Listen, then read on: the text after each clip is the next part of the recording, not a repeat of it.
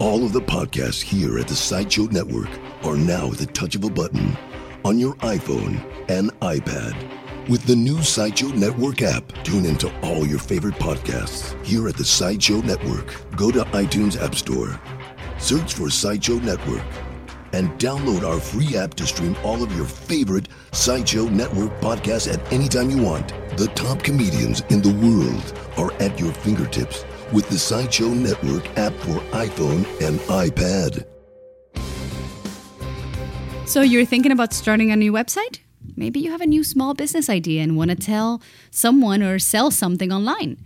Maybe you want to show off your photography, or maybe you want to start that new podcast. Ah, great idea. GoDaddy is offering one new or transfer.com for just $1.99 for the first year. That's impossible.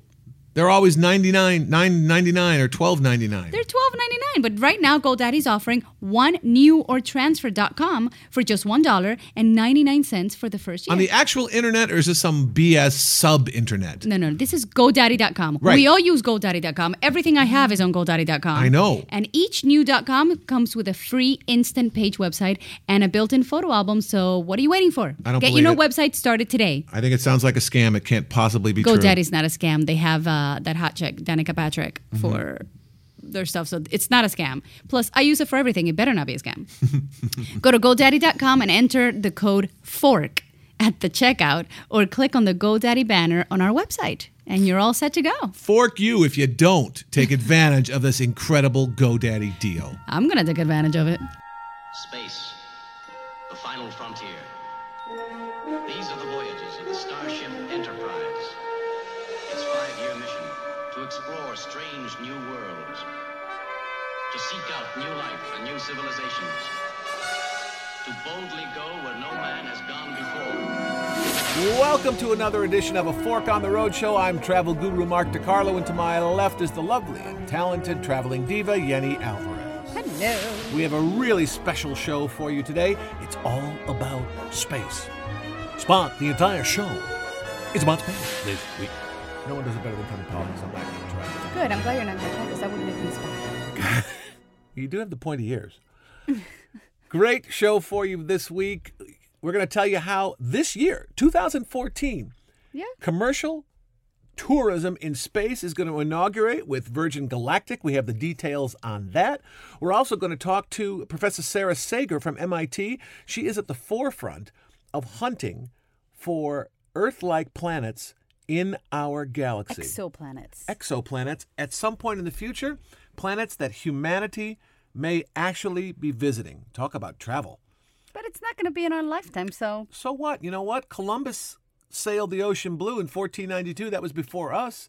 Yet we are still reaping the rewards for that. Sometimes you got to lay down the bricks so that some other mule can walk down the street.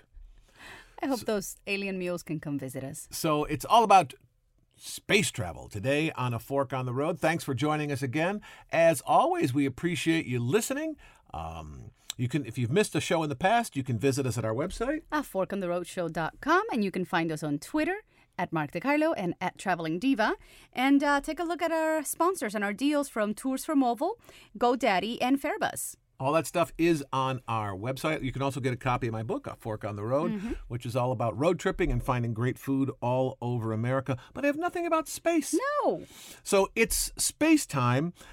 Obviously, anytime you're talking about space, you're talking tons and tons of money. So we wanted to start with something that's uh, relatively affordable and right in our own backyard, especially if you live in Huntsville, Alabama. You've heard about it, Space Camp. It's not just for kids anymore. Adults can now actually go to Space Camp. You know, you either ship your kids off to uh, space camp or you go yourself for a weekend to get away from them. I would like to go. It's a two day trip. It's only a couple hundred bucks, and It's they like put, 550 bucks. they put you through all the astronaut training. You get to go. Um, you, you build a rocket. You go through all the simulators. A lot of the same simulators that the astronauts themselves use. And if you're a space groupie, I, I think we both are. Would you qualify? Would you say that you're a space groupie? Absolutely, but uh, when it comes to space camp, I don't know about that. I mean, we already we have all these. Um, we have the internet. We can find out everything But it's not the it. same as being in the suit and being jostled around and. I don't want to be jostled. I want to be comfortable. There's a lot of jostling in I'll space. wait. I'll wait for Virgin America. Maybe next year the prices will be better. ask anybody. There's tons Vir- of jostling Atlantic. in space. Um, So you can do that. You can uh, send yourself or your kids off to space camp. That's pretty much it. Uh, we found a really Send your kids and go to a spa. That's my take Well, on it's not very spacey. Um, well, wait for Virgin Galactic. I'm sure that's more comfortable. Well, according to what we've been hearing and reading, it is, and it's right around the corner. People that have been following commercial space travel know that as of today, February 2014, there are no commercial, regularly scheduled space flights happening anywhere in the world, but they're right around the corner. Uh, Richard Branson and his company Virgin Galactic have built a space center, Space Center America in New Mexico, and from there, they are going to start launching regular tourism commercial flights into space this year. They've That been testing so and planning. They've been doing uh, uh, test flights Yeah. over the last couple years. Um, if you've been following the X Prize, people designing different types of commercial space vehicles, it's it's all kind of bubbling because a lot of the government support for space, stupidly, has been pulled because everyone's tightening their belts. So the private sector, it seems like, has stepped in and is developing ways for regular, well, not regular, rich people to go. For now, I mean, they're, the the prices are pretty high up there, but eventually it'll come down to a, a place where you know everybody can afford it. Well, not you know, It's the rule of big screen TVs. When big screen TVs first came out, it was $5,000 for a 42 inch screen. Now you can get a 70 inch screen for $1,000. So everyone has to take a first step. And this is yet another giant leap for mankind. It used to be science fiction, but now it is science fact. Today we're talking to Stephen Attenborough from Virgin Galactic, the people who are bringing space travel to regular everyday Joes like us. Welcome to A Fork on the Road, Stephen. Thank you very much. How are you? Uh, we're very good. we're very excited to talk to you. Well, thank you. Our whole episode today is all about space travel because I think it's uh, well, it's the final frontier if you believe uh, William Shatner.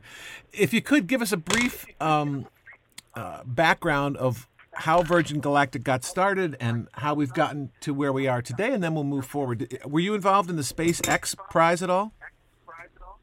Uh, well, I was uh, I, I was, was around for it. I mean, Virgin Galactic um, wasn't formally involved in the X Prize uh, until right at, right at the end, but it was watching it very carefully because I think for a long time um, our founder uh, Richard Branson had wanted to do something in that area. Uh, had wanted to go to space himself and was getting fed up waiting for somebody else to take him, so he decided he'd better do it uh, do it himself. And uh, I think the X Prize struck us as a way of potentially finding some some good technology, some good prototype technology that would have the right attributes uh, for commercialization, and that particularly was going to be sort of building something that would be safe enough uh, to take people on regular trips to space, uh, and also um, would be affordable. You know, something that would enable us to be a successful commercial uh, venture, but also uh, at least longer term enable, you know, hopefully thousands of people to take the trip. So the X Prize was very important because it provided a little a little prototype spaceship called Spaceship One that won that prize,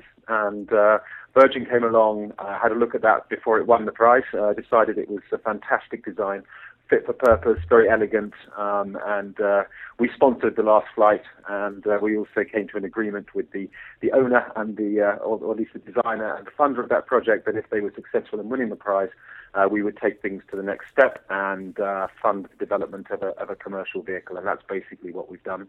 That commercial vehicle is is now uh, built, has been for some time. It's flying on a very regular basis in an exhaustive test flight program, um, and uh, we are getting very close uh, to the day uh, where we'll be able to open the world's first commercial space line and take uh, take people to space. That's fantastic. Well, it's about time. People, I've read in the past that the computing power that was on the Apollo missions was less than in in a regular calculator today, let alone your cell phone. So certainly technology has Yeah. advanced to the point where we can do it. Why do you think it's taken? I mean, the, the last Apollo astronaut left the moon in 1974.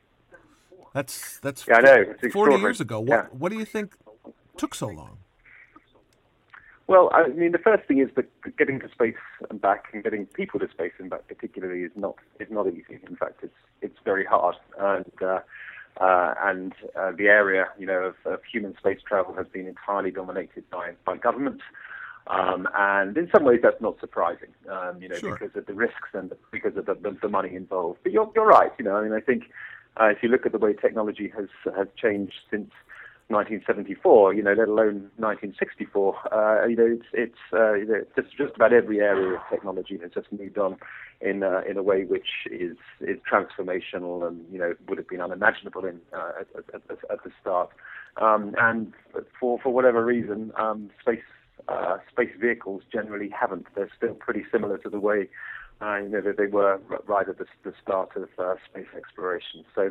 Um, you know, and uh, whatever the reason for that is, you know, it's about time it changed. And uh, I think, you know, uh, the private sector often takes, you know, uh, some, of the some of the, the, great sort of work that governments and uh, taxpayers have paid for uh, originally, and then sort of brings a little bit of the foolish thinking that Steve Jobs would talk about, and uh, you know, comes up with something really elegant and uh, and takes things on to the next stage. So I think we're at the start of the, the second space age. It's going to be a space age which is um, much more dominated by the private sector than uh, the, the first space space age, and uh, hopefully we'll see some pretty rapid innovation um, to, uh, to to bring um, human spaceflight in particular right into the 21st century. Oh, I hope so. And I love that it's Richard Branson. He seems like just the prototypical swashbuckling Brit.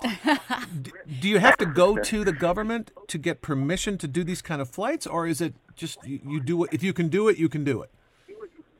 Um, there's, there's a, there is a regulatory framework which is really important, I think. Um, although it's a regulatory framework which the U.S. government put in place to make sure that you know that things were done sensibly, but also to to enable a new industry. So actually, uh, although you know, we may be led by a great British entrepreneur, uh, Scotch buckling entrepreneur, as you say, um, you know, uh, the US is actually a very good place to start this this, this business because of the regulatory environment, and um, so we, we know we know the uh, the regulatory regime under which we're going to be flying. Uh, you know, we know who regulates us. It's the FAA, um, in much the same way, or the same organisation that uh, that um, uh, regulates commercial flight, although it's a slightly different environment.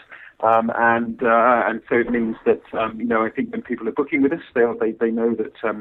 Uh, we uh, are under a duty and obligation to, to, you know, to act sensibly, and we have to have a license in, in, in, in order to operate. And I think that that's pretty important because um, you know, this this is different from commercial aviation, but we hope it's the start of a, of a new industry which is going to be as important and as transformational.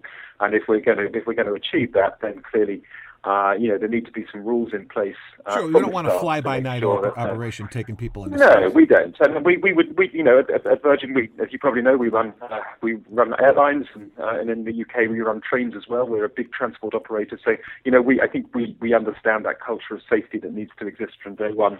We set the barrier really, you know, sort of the hurdles really high in that respect. And you also set the Um, but, boundaries uh, for yeah. you, you also set the bar for comfort and bringing back that glamour that uh, flying used to have. Because to tell you the truth, I love Virgin America. It's comfortable. I love the atmosphere, lighting.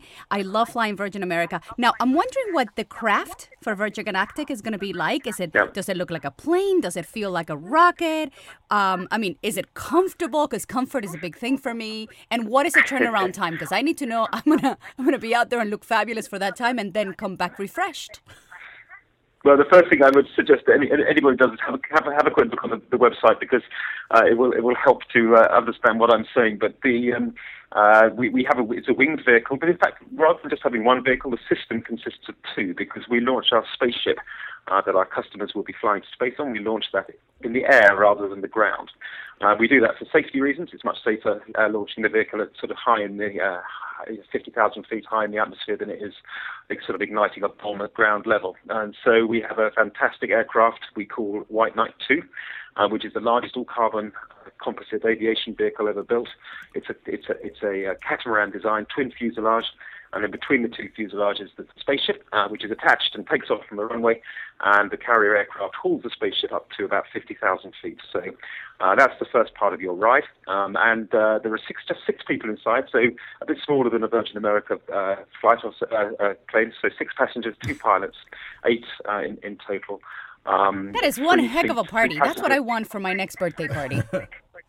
three, uh, three, three, three uh, seats down each side. Uh, everybody gets a big window, of course, and um, uh, at 50,000 feet, you're released from the carrier aircraft. So the spaceship falls away into a glide. It's got wings, and then the two pilots at the uh, the front end, uh, if everybody is set to go, um, push the button, and there's a, a rocket motor behind the passengers, which lights up. Uh, and you're suddenly on an extremely exciting ride. So again, a little bit unlike uh, Virgin America and the other aircraft, you're you're going to be accelerating at uh, three and a half Gs, so you'll be weighing three and a half times the amount you, you normally do, um, and uh, you'll be pitching straight upwards, so a vertical climb, um, and accelerating up to almost four times the speed of sound.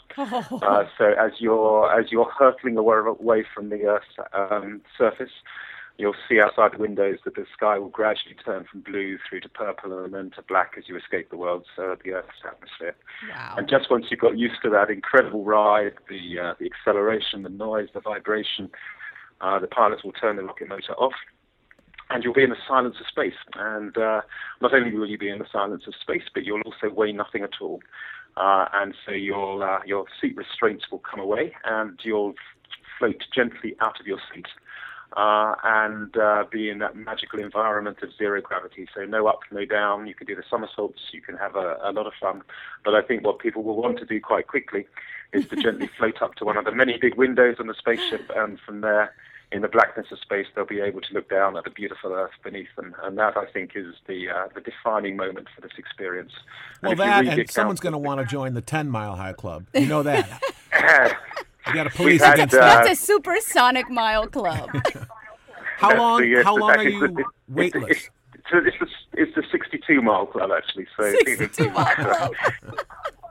And we've we've had we've had a, we've had a few inquiries for that, but we you know you'd have to hire the whole the whole spaceship for that one, I think. Um, but uh, so you you the, the whole trip is about two to two and a half hours long uh, from start to finish. You get several minutes of weightlessness. Um, and the whole astronaut experience. So, you know, it's a rocket ride, it's the zero gravity, freedom to float around the cabin, fantastic views of the Earth, and of course your astronaut wings when you return back Oh, to the spaceport. I would love Spaceport is built down in New Mexico, um, so we're, uh, you know, we're we're pretty pretty much ready to go. So you're at currently you're flying test flights all the time now. Yep.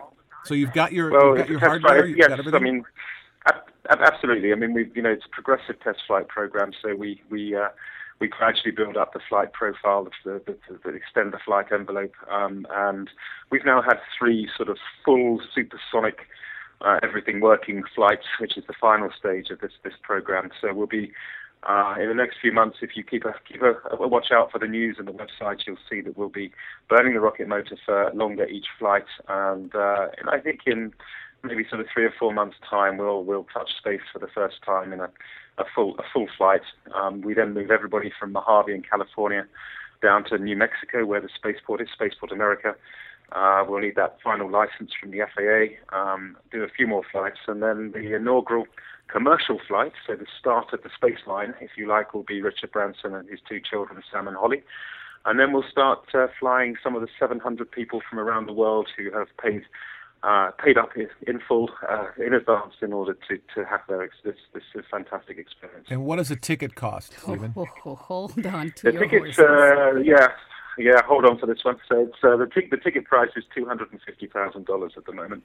Which okay, that's a Um, lot of money. But if you're if you're a wealthy person, I, I This would, is an experience I you would can't drop get that anywhere in a second to go into space. Well, we've we've certainly had a lot of, of people who are fortunate enough to be in that position. Um, you know, come come, come forward and very enthusiastic about At least 700 I of think- them. At least 700 of them. And I think I think the thing is that this is unlike unlike most other sort of purchases. And I and, and I think most of those people, perhaps all of them, recognise that you know if you're going to start a new industry, which is an important industry, we need better access to space for all sorts of things. And if you're going to do that, like the commercial aviation industry, you know those those first passengers are extremely important. They're pioneers. And they're enablers, so um, they get a great ride, but they're also uh, people that I hope will go down in history as being uh, those that um, enabled a new industry. And how often can you? I mean, is this like uh, with, within a year or so? Is this going to be like where you could fly a couple times a day, or you fly and then you have to recondition the the machine for a couple Yeah. of weeks? So, you know, and safety, if I haven't said it already, I should have done, and safety is the North Star of this project. And I, I did say it was, it was hard. Uh, and uh, you don't want to rush anything with this. So No, because um, one one accident price- ruins the industry. Yes, exactly. Yeah, and so ex- exactly right. And so we'll be getting the operation down in New Mexico plenty of time to turn the vehicles around. We'll be wanting to survey the, the vehicles thoroughly after each flight. We want to give our each each crew um, plenty of time to train and prepare for that flight. So I think by space standards, we'll be flying with incredible regularity, um, but not quite Virgin America regularity right at the start. So I think you'll see uh, the beginning of commercial operations later this year. Um, uh, you know, for flights happening perhaps uh, you know a couple of times a month, and then gradually increasing. Um, and uh, we, we would hope to see daily flights uh, eventually. And we're, we're also building a fleet of these spaceships. So we'll start with just one, but we'll be building um, building a, a fleet of five spaceships. Um, so obviously the, the regularity of, of flights Wow. will increase. So by the uh, end of through- through that as well. 2014, you're going to be flying regular flights into space. We expect that to be the case, you know, and I would. The caveat with this is that you know, as we, this is we're doing something for the first time. We're led by safety. Um, we're Sure. not quite through the space of the uh, the test flight program, but I think we can see a clear pathway now to that to that, that to that time frame. So, uh, yeah, all, all, all being well, we should see Richard and his kids um, becoming astronauts at the end of this year, and then some regular flights starting with our paying passengers. Wow, that's amazing. My my grandfather was born in 1900, and Yeah. before he died in 1990, he flew across the country in a in a jet in three hours. You know, before when he was born, the Wright brothers have, hadn't even flown yet. So in the space of just one lifetime, we went from nothing to this. Uh, where Yeah, are we well, going to be a lifetime not- from today? well, you know that's that's that's what we're hoping. That's what really we're really trying to keep keep keep that pace of, of, of change and innovation going. And I think for those of us, I include myself in this group just about that were around in the 1960s, and particularly in this country, you know, in the United States, that uh, I mean, it was an age of such hope and inspiration, um, and you know, anything was possible. And I think what was achieved during that decade in terms of space ex- exploration really transformed a whole generation. And a lot of those people, you know, were the first to, uh, you know, to rush towards Virgin Galactic in order to buy a ticket because I think they had been waiting for this opportunity throughout their lives. They'd been disappointed that they hadn't been given the opportunity, and when they when they saw something that looked credible and real and tangible, then they wanted to be a part of it, which is fantastic. Yeah, it's it's it's very very inspiring, and uh, we wish you the best of luck with it. On a personal note, you a Star Trek guy or you a Star Wars guy? I'm probably more Star Trek than Star Woohoo! Wars. but, you know, That's I- I- but I like them both, so I don't want to alienate anybody. Of course not. well, Stephen, thank you so much for spending time with us, and good luck. Uh, Godspeed to Virgin Galactic as they uh, reach up and touch the heavens. Thank you. Hope to see you on board one day soon. We hope so too. The minute we win the lottery, we will. That's our first purchase. if I had the money, I would do it. I, I, I, I yeah, can't think of that's anything more exciting. If you had the money, you would do it. You would have to have a few million dollars in the bank in order to. True. but you know what? I bet you 30 years from now, it'll be like a first class ticket to Europe. When more people are in the business, when they're more I I think I think it's fantastic. Just uh, a tribute to ingenuity and the cleverness of the human spirit that they can actually pull this off and make it happen. So we wish them the best of luck with all their safety training and their test flights. And uh, if they ever want to send a couple of podcasters into space, they got our number. Now, that's the short term of space travel. There's a long view, too. Our next guest is a recipient of a MacArthur Genius Grant, which means And she's gonna blow your mind. she's very, very smart, obviously, because they don't give those out to idiots. And she's also very clever and has been at the forefront of the search for exoplanets in our galaxy for years. Uh, Professor Sara Seager works at MIT, where she lectures on finding Earth like planets all over the universe. How we do it, Why we do it? and when we may be able to actually go there ourselves. We're very excited to have her on the show today. Since the dawn of time, man has looked up into the sky and pondered the same questions Why are we here? Where the hell are we? And is there anybody else out there like us? Our next guest is working on these very questions right now at MIT as a recipient of the MacArthur Genius Grant, which means she's very, very smart. No, sounds so serious. Right.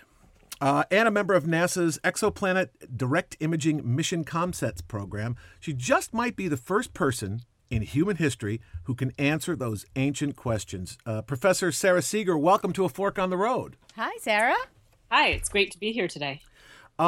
So we wanted to, we, we're big fans of space, and uh, obviously, perhaps hundreds of years from now, um, people will be going into space uh, often.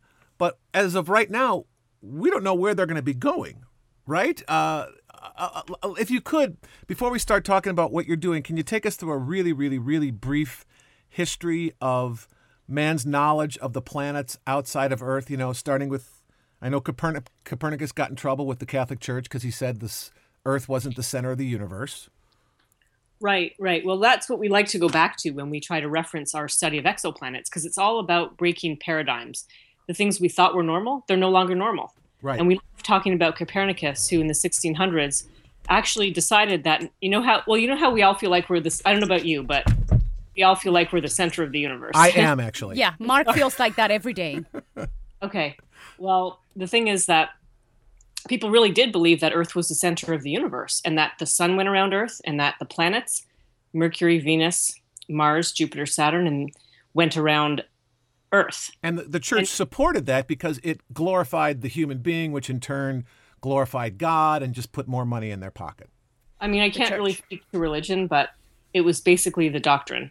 And so Copernicus said, no, actually, that's not how it is. It makes more sense. It's a simpler model if everything goes around the sun. That is, the planets go around the sun, and uh, it should be that way. And so that was a really big problem because he really just had a theoretical concept. He had real data. But, you know, what would you believe? The thing that's been always believed or this new concept that was radical and, and frightening? And then we came to Galileo, who actually got uh, was one of the first people to make a telescope and he actually found evidence that supported Copernicus's theory. Really, two main things stand out to me. And one is he spotted the moons of Jupiter. Well, Jupiter had things going around it, and that was um, a little odd, actually. He also saw he also saw the phases of Venus, which it won't make sense because we'd have to sort of draw it on the blackboard and think really hard. But if the fact that Venus went through phases really means that Venus is going around the sun, not around Earth. It Like goes the moon phases. goes Yeah. around the earth. That's why there's phases in the moon, right? Yeah, well, the moon is also it's going around the Earth, but it's having different illumination phases based on where the sun is. And so, anyway, they ended up getting data and puzzling out. And eventually, um, the thing that really nailed it was that Halley's comet. I know this sounds like we're all over the map here, but eventually, um, Halley's comet was predicted by Halley. A comet that came by was predicted to come by again, like 75 years later. And 75 years later, that comet did come back. It came back. And so, the fact that there was this predictive power and things were going around the sun, and we could make measurements and show that things would return and we understood how things behaved. It took really hundreds of years for people to accept that theory finally.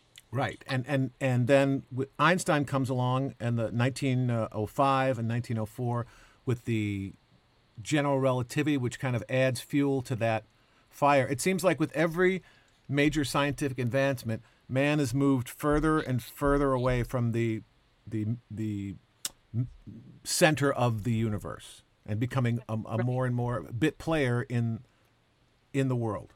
Well, eventually, what astronomers realized is that our star, our sun, is a star, and all the stars in the sky are just like our sun. They're just far away, so they look different, mm-hmm. smaller. And that you know what, our sun is one of 100 billion stars in a galaxy, a Milky Way, gal- our Milky Way galaxy, we call it.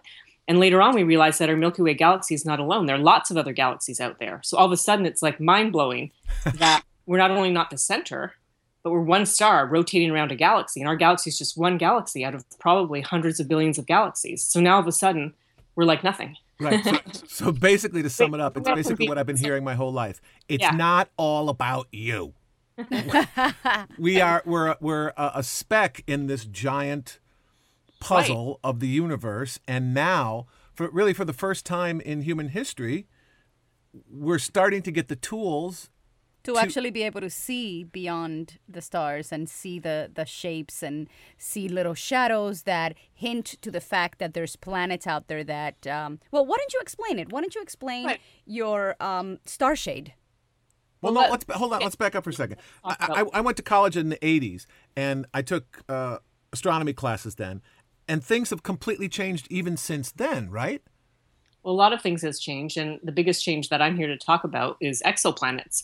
planets that go around stars other than the sun. And as I said already, every star in the sky is a sun. And if our sun has planets, surely these other stars should have planets also. And they do. And it's only been in the last 20 years or so that astronomers have been able to find those planets. Because, you know, we do still feel like we're the center, right? I mean, that's our Earth, and Yeah. our Earth's big, right? Like if you ever try to go from where you guys live to New York or you try to go to London, it seems far, right? I mean, Earth mm-hmm. seems mm-hmm. big, but really we're just a tiny speck. And finding a planet next to a big, massive, bright star has always been a problem for us. So that's why technology was only good enough in the last 20 years to find planets. And now we have found thousands of planets, planet candidates. And we also have found, statistically speaking, that every star in our Milky Way galaxy should have at least one planet. Wow. Wow. So basically, now we have evidence that planets are just everywhere. And it may not be surprising, right? Like if you think logically, well, we have planets around our sun, and we see astronomers see evidence that all suns, all stars are born with a lot of leftover junk in a disk, and it ends up mm-hmm. forming mm-hmm. planets. So now, but we just have real evidence now that planets are everywhere, and small planets are very common. So, so people for a while maybe have been thinking that because, like you said, it makes logical sense. But just in the last 20 years, we've developed the technology and the minds to actually go out and find the pictures, right? And and this is what your work is about. This is what exoplanets are. So explain to me how you can find a tiny little planet orbiting a, a- a star hundreds of thousands of light years away from Earth. Are you seeing it? Are you detecting radio waves? Are you a psychic? Are you talking to uh, the ghost of Einstein? How, how are you getting this data? Well, I first want to say to explain this in detail, one one of you two would have to take my class. I'm teaching a class now, so it really takes like a whole semester to explain all this stuff. But I can tell you, I wish it was because we were getting a signal. I wish it was because the aliens on the other planet were telling us they were there. I wish it was. I hope that happens in my lifetime. Yeah, that we can get to that. The odds of that happening later. Um, we'll be more new theory. positive now. So, but for now, um, we have many ways, and I'll just describe two of them. Okay. One is um, we call it the wobble method for short, or it has a more technical term, the radial velocity method. And what that's about is that as a planet goes around the star, believe it or not, it's really that the planet and star they're really orbiting a common center of mass. But to make it easier, it's a wrong description. To make it sound easier, people always say the planet is tugging on the star. The planet's orbiting the star. and Because the planet's there, the star is also moving. And astronomers can measure that motion of the star. It's a tiny, tiny, tiny wobble. The planet is causing a wobble as it goes around the star. It's so tiny. You know what? It's like walking speed, like you walking down the hall or running down the hall. Mm-hmm. That's how much the star is moving, a tiny, tiny, tiny amount for a big, huge object. And astronomers can measure that far away. How? Wow. Yeah, how? Um, well, what they do is they take the light of, let me think about it so I'm. We, um, let me think for a second. You got to dumb it down for us, please. Yeah. I was thinking of what, what level of detail to go into here, but essentially, they're measuring um, the light of the star, and they have um, it, each star has what we would call a fingerprint, a set of fingerprints that are unique, a set of fingerprints. Um, we call it a. I'm going to have to. I have to actually take a couple minutes because it's a cool thing, and I think you, you're going to going to like it. Okay. You know, um, when you see a rainbow in the sky, I know you've seen rainbows. A rainbow is actually light from our sun uh, split up into different colors by raindrops.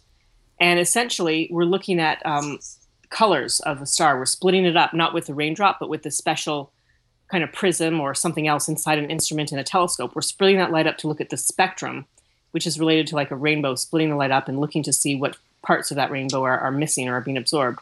But um, essentially, we're taking measurements of the star and we have to calibrate them against something to make sure that we can um, see a difference in the motion. I think maybe one way to explain it would be like you going outside and taking a picture of the sky. And uh, you know, you have to have. How would you know the clouds are moving? Well, you could take one picture, and then you take another picture later, but you have to reference it against that first picture you've taken. So it's sort of like you have to get a really, really great reference, and then compare the star's uh, image or the spectrum of it each time. Wow, that's fascinating. Who and, and someone just thought that up, right? Well, it's been, you know what? So the thing is, we are literally, we have to borrow from this famous statement we are standing on the shoulders of giants. Sure. And literally, that technique of how to measure um, stars moving, it has been developed over decades, decades and decades and decades. And all people have been doing is trying to make it more and more precise. So before they could measure things at like a th- hundreds and or a thousand kilometers per second, and now they get down to like meters per second or even better. Mm. So the trick with all these measurements, has been to just make them more and more and more precise. And just like computers, where, you know, when computers or big screen TVs first came on the market, they were tens of thousands of dollars, and now they're a couple hundred dollars. I would imagine the increasing power of computing is making this search more manageable. Totally. And in fact, for that problem, there were a lot of um, details I obviously skipped, but to make that, you know, to get your reference image and to be able to do enough detailed, yes, computers actually help make it possible. Wow. Wow. Uh, and then uh, now explain to us the transit. Yes, good. We're on the same. We call it. You know what we do? We say we're on the same wavelength because I was just about to That's one of my favorite Van Morrison records. Wavelength. So we're on the same wavelength here. So the it's a little easier to explain, but it's when um, when first of all, all stars we see, we just see the point, a dot. We call it a point source. Like when you look at the sky, you just see a dot. We never mm-hmm. see it like our sun. Our sun, we can see the beautiful pictures of where it's resolved spatially.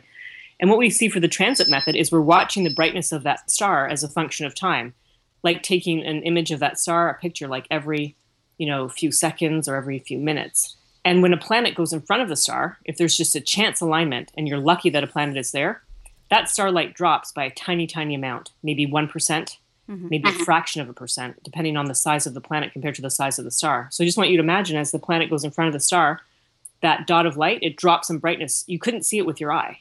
But if you have a very sensitive detector, you would the detector will register a change. And then when the planet finishes crossing the star from your line of sight, the star will revert back to its normal brightness and it will just continue to be the same brightness. And as that planet goes around the star, every time it goes around, it goes in front of the star and causes that small brightness change. So, what you're looking for is, for instance, if every seven minutes or every three weeks it dips the exact amount that's the same, exactly. you can surmise that it's not anything but a planet hitting that mark every time, right? Okay, well, we skipped a few details here. So you will see something happen, but you won't be 100% sure it's a planet. It could be a lot of other things. It could be um, just a problem with your detector. It could be another star. It could be a binary star. And so, you know, I had this joke once that sometimes the ones that are really hard to figure out whether it's a planet or something else, 10,000 people hours for some of them. Wow.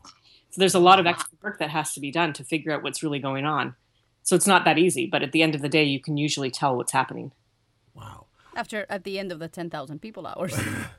yeah, that was for an extreme case. There's a lot of different ways to work through the details, but yes, nothing's so easy. You know, it just sounds easy when here I am after a decade of work by, or decade or decades of work by many people. Right. So now we're on this precipice. We we we we have the techniques to maybe find these things. What what is your day to day work. And can you explain some of the the uh, the different telescopes that we have up in the air and the ones that are coming that are going to help refine this search so that we can hopefully I mean, are we going to be able to answer in our lifetime? Are we ever going to be able to see a picture of another planet which we think has intelligent life on it? Do you think that'll happen? That's a huge question. You know, if we are so well, super... at least life, maybe not intelligent, but at yeah, least life. I don't know if there's intelligent life here. Let me, let me mull that one over in the background for a second. But I first wanted to answer your question about what telescopes we use because I just want to convey to you that the field of exoplanet searches and of for them and characterization of the ones we know about, like what are they made of, what's in their atmosphere. This is a huge field right now. It's you would not believe the numbers of young people who are going to be astronomers or physicists who are working in this field, such that I bet almost any telescope you or the listeners could think of is being used for exoplanets, like the Hubble Space Telescope. That is used for exoplanets quite often. We look at planets to look at their atmospheres and try to see gases in the atmospheres like water and other things. People have networks of telescopes that are essentially that you buy like a really expensive, really nice telescope, put an even more expensive camera on it, and look for transiting planets in in uh, not like quite your backyard, but if you lived in Arizona, you know you could do it there. Mm-hmm. mm-hmm. So really, any telescope you can think of is being used wow. Um, wow. for a variety of different things for exoplanets. So people are thinking hard about the ways to do it. Now, so things are happening at many levels, and pretty much my favorite project I'm involved with right now, it's what we call a mission concept study. So we're not out there building anything yet, but we're figuring out how to go ahead and try to find the true Earth twins. Because out of all the planets, there are just so many types of planets. I mean, we wouldn't even have time to go through them. We people like to call it the planet zoo like if you go to the zoo, there's a lot of different types of animals and they're so different from each other. And if you know how as a child, if you go to the zoo, there's no way you would have known about some of those animals. And that's how it is with planets. But the ones we really care about are the ones like Earth that are out there that we haven't found yet. Earths are too small and too faint, too low mass for us to really find true copies of yet. And we're looking for those because we think that that's the highest percentage of uh, possibility for life? Well, you know, I really hate to say it like this. I don't want to say we look at. I don't want to say we're looking for Earth because we're stupid, but um, we're fighting in a big way. I have to admit, we're all kind of like. It's not like we're in high school because we're not, but people get into these fights about what type of planet could have life. What should we be looking for? and people are arguing about this in a huge way someone come i know because my own team comes up with a theory we should look for this and other people get upset with it but ultimately everybody no one will disagree that an earth is a good thing to look for I would love to be a fly on the wall. For those fights? Yes. Yeah. I mean, Yeah. hopefully I can understand at least half of it. But yeah, I would love to be a fly on the wall. a lot of them are by email and they play out at conferences and you know sometimes i feel like it's just another version of high school but maybe It's like show business. The- so- Martin Mull has the greatest quote about show business. He said, "Show business is high school with money." Yeah well i guess it just shows it's human nature right? And we're Right. all trying to do our thing. And- so that's why we're looking for earths because earth is the only planet we know with life. Mm-hmm. we feel like it's a safe bet. But i'm always pushing to say look you know in our lifetime you want to you guys want to find life you want to know us to find life.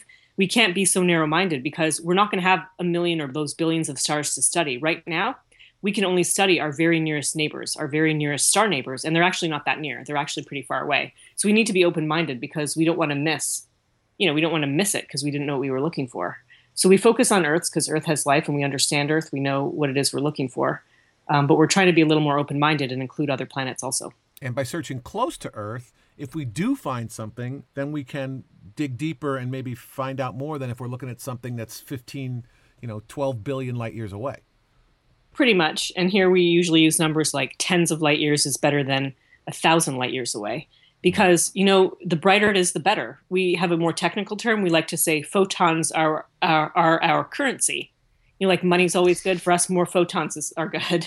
The brighter it is, I'm going to totally break that out the next time I'm I'm trying to impress someone at a party. photons are our currency. Photons are my currency, man.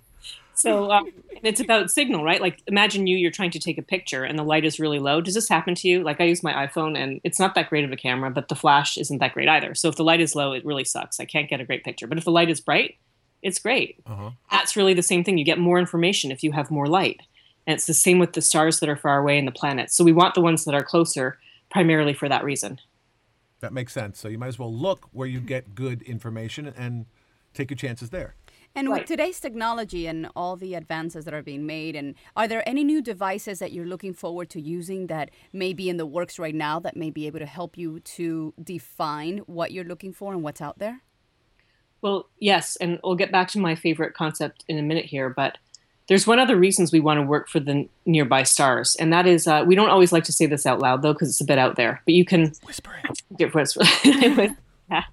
um, you know, we really do hope. That now I'm getting much further ahead than what I'm going to be able to do in my lifetime, or that you or others will be able to hear about, and that is we really hope that someday our descendants, far from now, will actually find a way to themselves travel to those nearest planets around the nearest stars. And in that case, it really makes a huge difference, you know, if you're a few light years or tens of light years compared to thousands or, you know, Right. hundreds of thousands of light years. So we believe we want to just map, make a map of the nearest planets around the nearest stars, and people can use it for whatever they want, for looking for life, for legacy for the future, or what have you. That would be so um, cool. See, Yeah. sometimes I think I was born too late, but in this conversation, I think I was born too early. You might you might see it that way. I mean, we're doing the best we can. We're all trying to live as long as possible. and stuff like that. Let me So- let me just to derail you for one second. Let me ask you a personal question. If someone came to you tomorrow and said, "Hey, we're going to stick you on a rocket and we're going to send you to Mars," you'll probably be safe, but um, we, we, we, we you're not coming back. you know, for Would me you per- go? for me personally, I would not go. I'm not interested in space travel myself. But I do know that there's well, you know already there's so many people who want to do that, like the people who've signed up for Mars One. People will sign up for Mars One and other things. But let me relay a related que- a related comment to you. Is when I give a talk to an audience, you know, that has a variety of ages, especially like in a college setting, I'll actually talk something similar about that. But I'll mention our nearest star system, Alpha Centauri, and I'll say, imagine it's the future. And some people today believe that in the future we'll know how to travel at one tenth the speed of light. And if Alpha Centauri is 40 is four light years away, traveling a tenth the speed of light, it would take you 40, 40, 40 years to get there.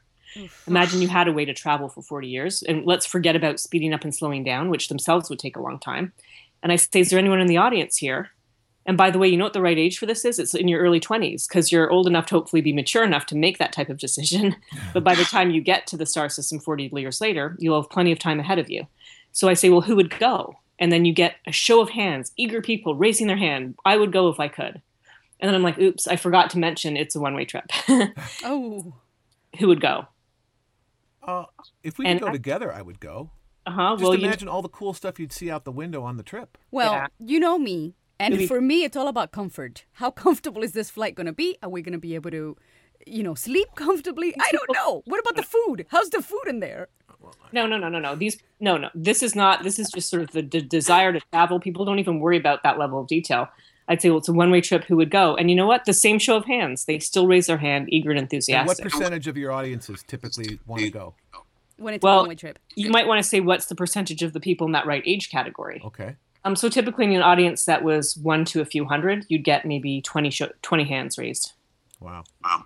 It's enough. It's enough to know that it Good. it puts motivation out there to make it happen. Yeah. So I want to return to one more thing, and that is what I think is our best short term way to find these to find uh, planets like Earth around stars like our sun. And it's really a cool concept. We call it the star shade. And what the star shade is, it's a light blocking technique. Which you developed, correct? Um, actually, you know what? I did not develop it personally. For some reason, I get all the credit for it, but that's only because I'm currently presently leading a team of people who is um, putting together the sort of latest and greatest on this thing. Okay. Okay. So it wasn't developed by me, but you know, the crazy thing was it was first mentioned in 1980s, in the before the Hubble Space Telescope launch, by a French physical, a French uh, physicist, and he actually got the shape of the the star shade he, and the distances and everything um, really well. So if you wanted to give credit, it would have to be that person. Um, so the specially shaped screen, it's just like if you take your hand and stretch it out and block out the light, if there's a light in your room, mm-hmm. essentially that's what we want to do. We just want to put a screen far from a telescope, just like your hand is away from your eye, where your eye is like the telescope and your hand is like the screen, and block out the starlight so we can see planets that are around that star that would normally be hidden because of the light and the glare of the star. Hmm. That Now- seems like such a low tech solution to such a high tech problem. Well, in principle, it's low tech. In practice, it's quite complex because unlike that light that you're blocking with your hand, the sun, our, a star like our sun, would be 10 billion times brighter than the planet.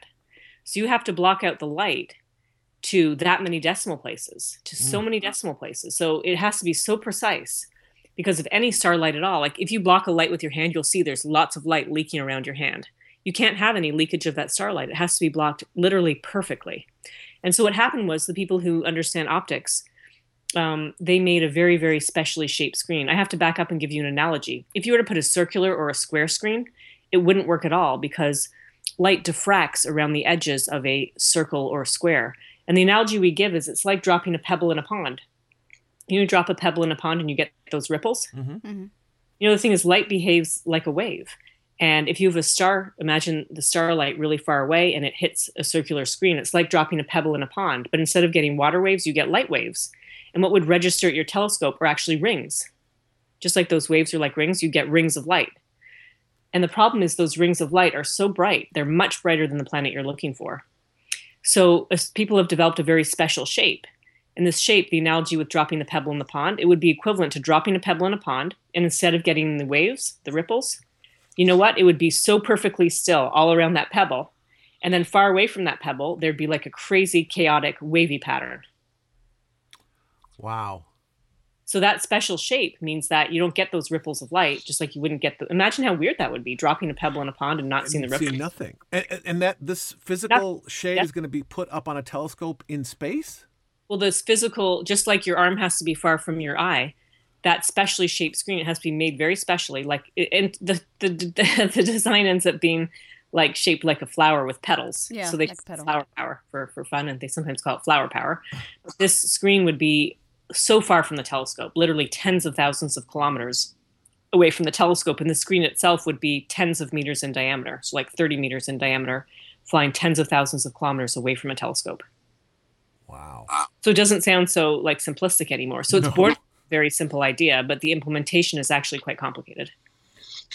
What do you think the time frame is? Once once uh, I I'd like to hear about TESS and and that project. But what's the time frame from today, 2014 until we have a photograph of an Earth like planet? Well, a photograph of a planet, we won't have a beautiful image of Earth like the Apollo images of Earth. So when we say photograph, we'll just see what we call it was called by Carl Sagan a pale blue dot. So we'll mm-hmm. see like a point of light that's a pale blue dot. We won't see like continents or oceans or anything like that, just a pale blue dot. And it dep- it's all about money, you know, just like everything else, right? you can take your own favorite project and if you have enough money, then it's it's just a matter of time. But if you don't have money, it's never going to happen.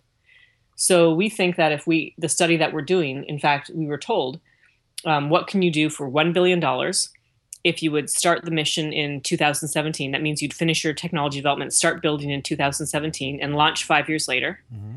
for a five year mission. So we could do the math. This is a test, guys, for you two to see if you're on the. Well, I know the original Star Trek was a five year mission. So I think you're on the right track with that. okay. So put all those numbers together, and I'd have if we put all those numbers, so if we start in 2017 and let's say if we could launch five years later, 2022, and a few years after that. So, you know, you could say a decade from now, if we had a billion dollars, a decade from now, uh, we have a great shot at getting the first image of Earth. But that image, remember, image of another Earth, but remember that image is just a dot. And, and then once you start finding these planets, or you maybe you'll do this now, how does SETI, the Search for Extraterrestrial Intelligence, integrate with what you were doing? I would think that you guys maybe you're out finding these likely Earth-like planets. Can't we then turn these radio telescopes and listen and see if there's some noise coming from the planet that might be a sign of intelligent life, or or is that not possible? Well, it's it's exactly what SETI is doing. In fact, already the planets found by the Kepler Space Telescope, SETI's doing a sort of a very targeted listening effort. Where yeah, just like you said, if there's a planet that looks small that could be, you know, Earth size, SETI's listening in there. But what we're trying to do even before that stage is look at the atmospheres of the planets to try to excuse me, to try to look for signs of life. Our own planet Earth, you know, our we breathe oxygen as humans. We must have oxygen to survive, and our atmosphere is filled with oxygen to 20% of the atmosphere by volume. Mm-hmm. 20% of our atmosphere is oxygen. But did you know that without life, without plants and photosynthetic bacteria, we'd have no oxygen in our atmosphere? And so we hope, like that aliens far away are looking at us with a big space telescope and a big specially shaped star shade screen, and that they see oxygen and they're like, wow, that is so amazing. Oxygen shouldn't be there because it's so reactive. Maybe there's life on that planet. I think they already know we're here. Well, it's it's hard. It's a hard thing to do. So we're hoping that first, even before we listen for intelligent life or try to find out if there's intelligent life there, we're looking for signs of photosynthesis or signs of bacteria that are creating chemicals that go in the atmosphere. Is that why finding methane on Mars is such a big deal because methane is a byproduct of life as we know it here on Earth? Exactly. Life is a byproduct of methane is a byproduct of life here on Earth. Now, methane can also be produced just naturally. Uh, but so that's actually a bit of a problem, and you know we're not even sure we really see methane on Mars. So there's a lot of issues there, but it's exactly the same thing. Exactly. Wow, what a fascinating job you have. Do you Thanks. like it? I do. I love my job. I was born for this job.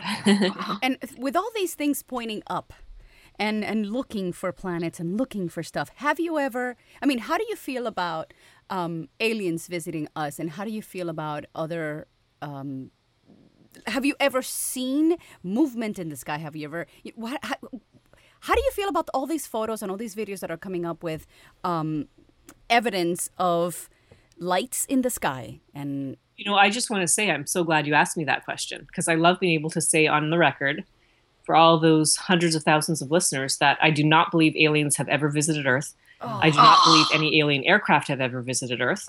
I know I know that um, I take it instead as a way that this huge enthusiasm that people all across the world want to believe. We all want to believe that they're out there, but I have no hard evidence from my own viewpoint that they have ever visited Earth.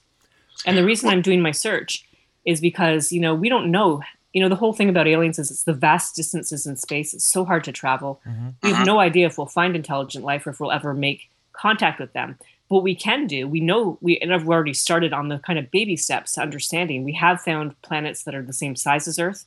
We believe in the future we can find planets that are like earth. We can find planets with signs of microbial life. You know what i mean? So we're mm-hmm. still setting the stage for understanding how common intelligent life could be But first, we have to know if there are planets like Earth and if there's any type of life at all. Yeah. Well, just because we can't travel to them doesn't mean they can't travel to us. Um, how do you? What do you? Um, how do you account for the lights in the sky? For, I mean, millions of people around the world have seen these crazy things happening, and now with this technology, we have them on video. What about the little light on top of Jerusalem that all of a sudden went boom and got out of the got out of the way? And a lot of people videotape that. There's a reason it's called UFO, unidentified flying object. And in ah. science, if we have something that's unidentified, it doesn't mean you assign it to alien life. You know, I mean, there's a lot out there. It would take people, a lot of people, a lot of time to sort through all the issues of what is what and what is, you know, what can be explained some way, what can be explained another way.